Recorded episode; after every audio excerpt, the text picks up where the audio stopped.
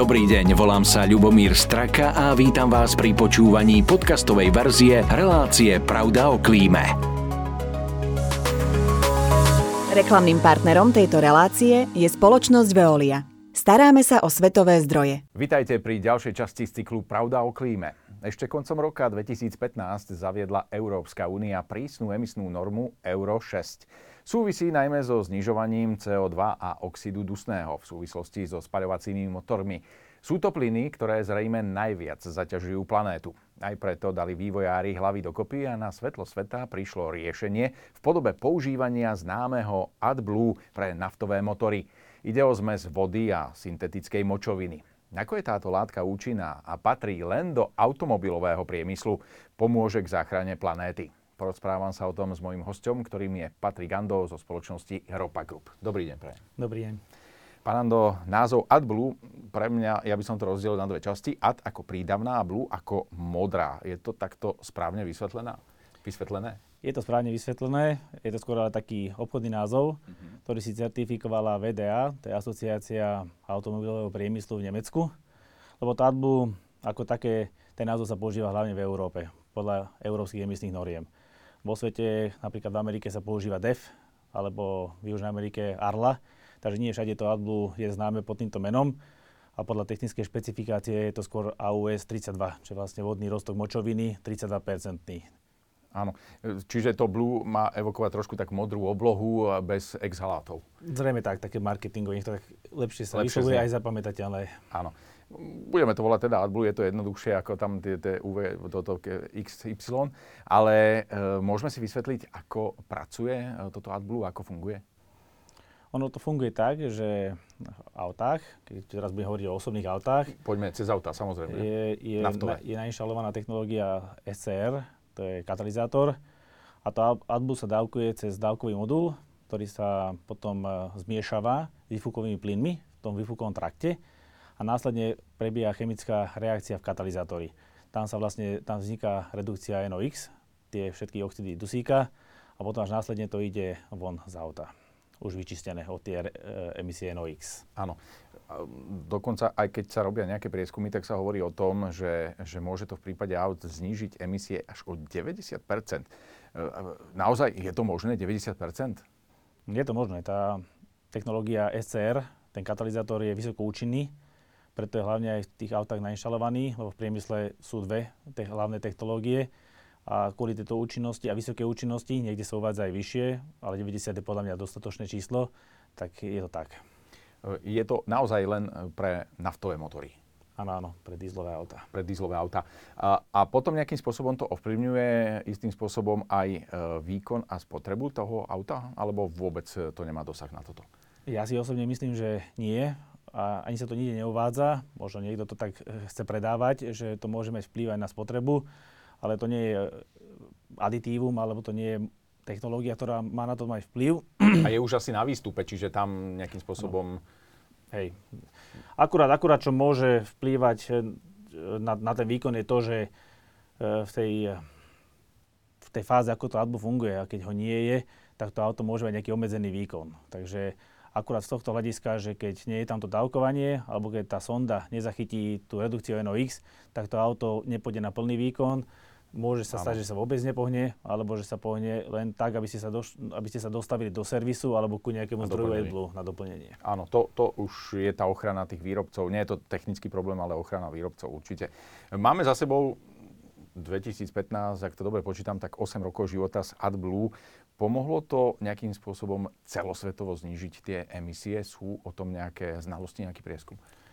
Tak určite sú nejaké globálne štatistiky. Ja by som eh, ale chcel sa viac upriamiť na ten európsky priestor, Európsky. lebo to sú tie naše euronormy. Eh, nie všade sú tie emisné normy rovnako zavedené. V niektorých eh, častiach sveta sú aj benevolentnejšie, napríklad ako v Rusku, v Južnej Amerike, v Afrike Napríklad v Indii teraz iba zavádzajú emisné normy, ktoré boli u nás platné z roku 2015. Takže v rámci nášho europriestoru tam, e, keď to zhrniem, je možno 320 miliónov osobných aut a nákladných aut, ktoré vyprodukovalo nejakých 1,8 milióna tón emisí za rok dusíka, tak na tom tá technológia SCR výrazne ako keby participovala na tom znížení. Áno, tej Indii snáď to teda pomôže, lebo tam by sa doslova atmosféra dala krajať. A teda nie vplyvom nejakého napätia, ale vplyvom toho, že tam je veľa toho smogu a exhalátov.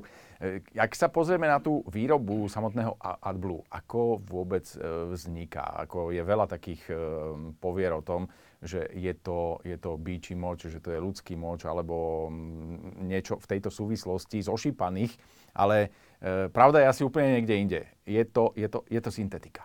Áno, áno. Je to technicky čistá močovina, ktorá sa vyrába na základe a na báze čpavku, takže možno takéto riešenia by boli lacnejšie, ale zrejme by nefungovali. Takže je to čistý chemický produkt, ktorý sa zmiešava potom s demivodou.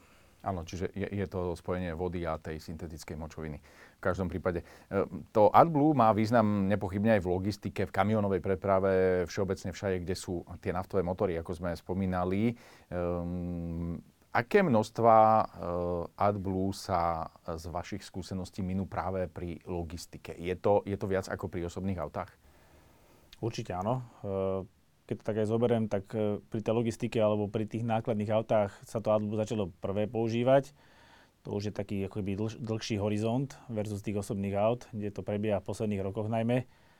A tá nákladná preprava vplýva určite som s polovicou na tých celkových emisiách, ktoré sa vyprodukujú v rámci EÚ takto odhadnúť to neviem, ale viem minimálne to, že v rámci európskeho priestoru sa to ročne asi spotrebuje určite viac ako miliarda litrov tohto, tohto produktu.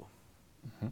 To, pridávanie toho adblučka je takou ďalšou činnosťou pri údržbe auta a spomínali sme, že bez e, tejto tekutiny sa ako keby auto nepohne alebo zníži výkon. Čiže technicky by sa to možno aj dalo, ale je tam nejaké obmedzenie legislatívne, ktoré musel zabezpečiť hardverovo ten výrobca toho vozidla? Je to tak, lebo nie každé auto predtým malo AdBlue a chodilo. Áno, áno. Osobne si aj myslím, že tie auta aj naďalej môžu chodiť bez toho AdBlue, takže ako, ako, ako ste spomínali, takže technicky to na ten spalovací motor nevplýva, ale áno, z tej e, produkcie je už tam zavedená tá sonda, ktorá vlastne meria buď tie emisie NOx, alebo tú hladinu AdBlue a keď nie je, tak potom sú tam tie obmedzenia. Áno.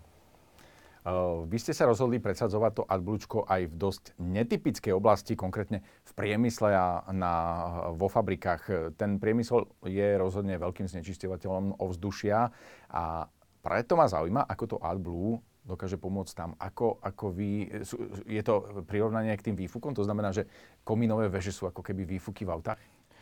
Uh, takto z takého všeobecného pohľadu povedzme áno. E, ten priemysel bol vlastne taký, takým prv, prvotným dôsledkom toho celého, lebo to AdBlue, ale nazviem to teraz tak, že roztok močoviny, lebo... Áno, to už priemysel, nie je úplne AdBlue. Nie, to, nie je to presne to, lebo ako sme spomínali na, začiatku, tak to AdBlue je taký trademark e, pre automotív.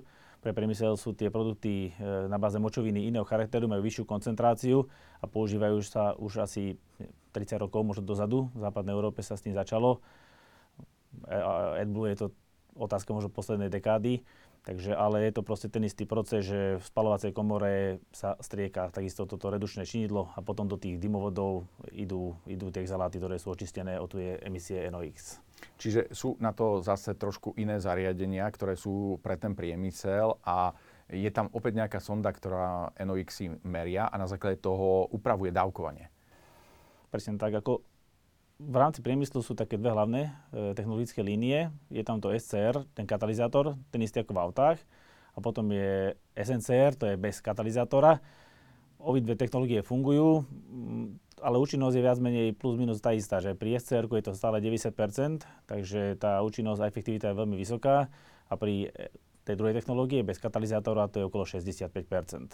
Uh-huh. To som sa chcel práve opýtať, že či to je reálnych eh, bez katalizátora, že 65 dokážem. Je, je, to, je to reálnych, lebo ono, tamto dávkovanie sa robí pri akoby, vyšších teplotných poliach, že to SCR ide pri teplotách, tak aj pri autách, ako aj v priemysle okolo 350 uh, eh, stupňov pri spalinách, ale pritom bez katalizátora to je okolo 1000 stupňov. A to dávkovanie sa potom priamo akoby viaže uh, na, tie, na tie emisie, takže tá účinnosť sa tam dosahuje. A Áno, a odkiaľ e, teda sa berú tie, tie spaliny, alebo to nemusia byť len spaliny z naftových motorov v tom priemysle? To, to vôbec vlastne, tak je to zo spalovania e, tých vstupov, ktoré sa v tej elektrárni alebo spalovni odpadov e, ako keby produkujú, takže je to uhlie, je to plyn, je to biomasa alebo odpad, prípadne nejaké oleje. A keď to naviaže, v podstate ono sa zmení aj skupenstvo, alebo stále je to plynné? Stále to je plynné, len sa tam proste celou chemickou reakciou tie noxy proste zviažu a znižujú. Áno, a už nie sú e, škodlivé. E, na tento účel vy ste trošku tak dali hlavy dokopy a ste aj vytvorili nejaký taký vlastný systém, ktorý pomáha tým fabrikám, že aj ste išli do tej hardwareovej podoby, že ste si navrhli nejaké vlastné zariadenie, zariadenie ktoré dokáže znižovať tie emisie? Jasné, ono ako firma sa zameriavame teraz na tie veľké zdroje znečisťovacie, tie veľké stacionárne jednotky, tie veľké komíny. Tam, e, tam sa to zariadenie robí tak, dá sa povedať, na mieru. Máme aj takéto zariadenia v Martine, kde sme robili na biomasovom kotli takúto redukciu. A čo sa týka takého kompaktného zariadenia, tak máme ten náš Greenox, to je vlastne na malé a stredné zdroje znečistenia, ale to je taká otázka troška budúcnosti, lebo týka sa to hlavne o tých e, emisných limitoch, ktoré sa bude ktoré sa budú stiahovať v nejakom čase 2025 a neskôr. Takže potom tie zariadenia budú mať e, to využitie a bude po nich dopyt. Hej, čiže skôr sa môžu pripraviť e, teraz e, tie spoločnosti, ak sú už uvedomelejšie a majú niekde v, v tých svojich rules e, zakorenené, že chcú znižovať uhlíkovú stopu. Jasné. Tak ono to je aj o tom, ako sme sa bavili, že je to aj taký legislatívny bič alebo legislatívne normy, tak jasné, že potom už tie závody a tí koneční odberatelia nemajú na výber, keď chcú ďalej prevádzkovať svoju fabriku, tak musia prevádzkovať ekologicky, tým pádom znižovať emisie ale je to aj nejaký, niekedy aj v DNA tých spoločnostiach, že už keď eh, chcú ako keby naplňať nejakú zelenú líniu alebo chcú mať okolo toho nejaký marketing, že sú ekologickejší, tak sa do tej investície vrhnú aj skôr, ako im to prikazuje legislatíva. Áno.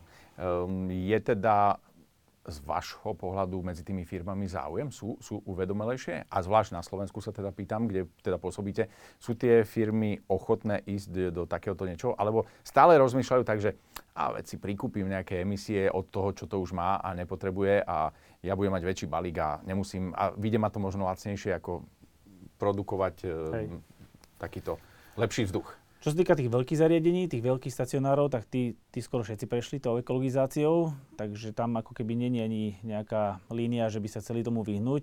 Práve naopak, že keď dokážu tú technológiu si zabezpečiť a nákladov vykryť, tak do toho idú, aj z hľadiska tých legislatívnych noriem. A tých malých zariadení, tak je to taký case by case. Ako my robíme teraz tomu takú osvetu, tak sú zákazníci, kde majú záujem sa o tom baviť, sú zákazníci, ktorí chcú sa to, o tom baviť, keď to bude na to priestor a ten čas, takže je to také individuálne. Neviem povedať, že by nemali záujem, ale že by mali nejaký hlavný záujem, takže ako ktorý.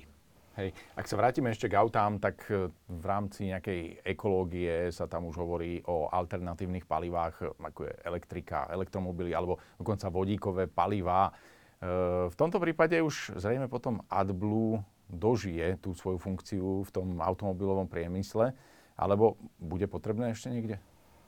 Tak keď eh, prejde tou transformáciou celý ten automotív sektor, čo sa možno budeme baviť o nejakých dekádach dopredu a už, by tu, už tu budú len elektroauta alebo vodíkové auta, tak v takom prípade určite nie, čo sa týka aspoň tých osobných aut. Takže tam tá nejaká životnosť toho produktu alebo toho systému v budúcnosti e, bude niekde limitovaná. Otázka je, sú tie nákladné autá, lebo samozrejme, že sú aj elektroautá, alebo sú aj vodíkové traky, aj, aj ako keby vlaky, ale... A dokonca všet... troleje kamionové som videl. Tak toto je všetko tiež také, že veľká, veľká vízia, ale môže to fungovať, ale, ale tam, to, tam vidím ten horizont na dlhšie, lebo tak celkovo tie, tie vzdialenosti, ktoré prekonávajú a celkovo tá baterka aj váha, takže tam, tam tá životnosť toho systému, ako aj produktu, bude vyššia ale čo sa asi neobávam je zrejme ten priemysel, kde sa my hlavne fokusujeme, lebo keď aj pôjde tá generálna zelená línia v rámci EÚ tým, že keď sa uhlie možno nabok, tak viac menej tie prevádzky na zemný plyn alebo biomasu alebo na odpady, tie budú vždy akceptovateľné alebo budú dlhodobo akceptovateľné, takže tá spotreba týchto roztokov, tých redučných činidiel a tých systémov sa bude aspoň tam ako keby aplikovať. A bude sa možno aj vplyvom nových technológií a inovácií znižovať, ale stále bude potrebná inak to asi nepôjde. Alebo nie je teraz nič účinnejšie vymyslené ako toto. Áno. Pán Ando, ja vám veľmi pekne ďakujem za to, že ste prijali moje pozvanie a držím palce, aby všetko fungovalo. Ďakujem pekne. Pekný deň. Ďakujem za pozornosť aj vám a teším sa na vás pri ďalšej časti z cyklu Pravda o klíme. Pekný deň. Dovidenia. Reklamným partnerom tejto relácie je Veolia Energia Slovensko.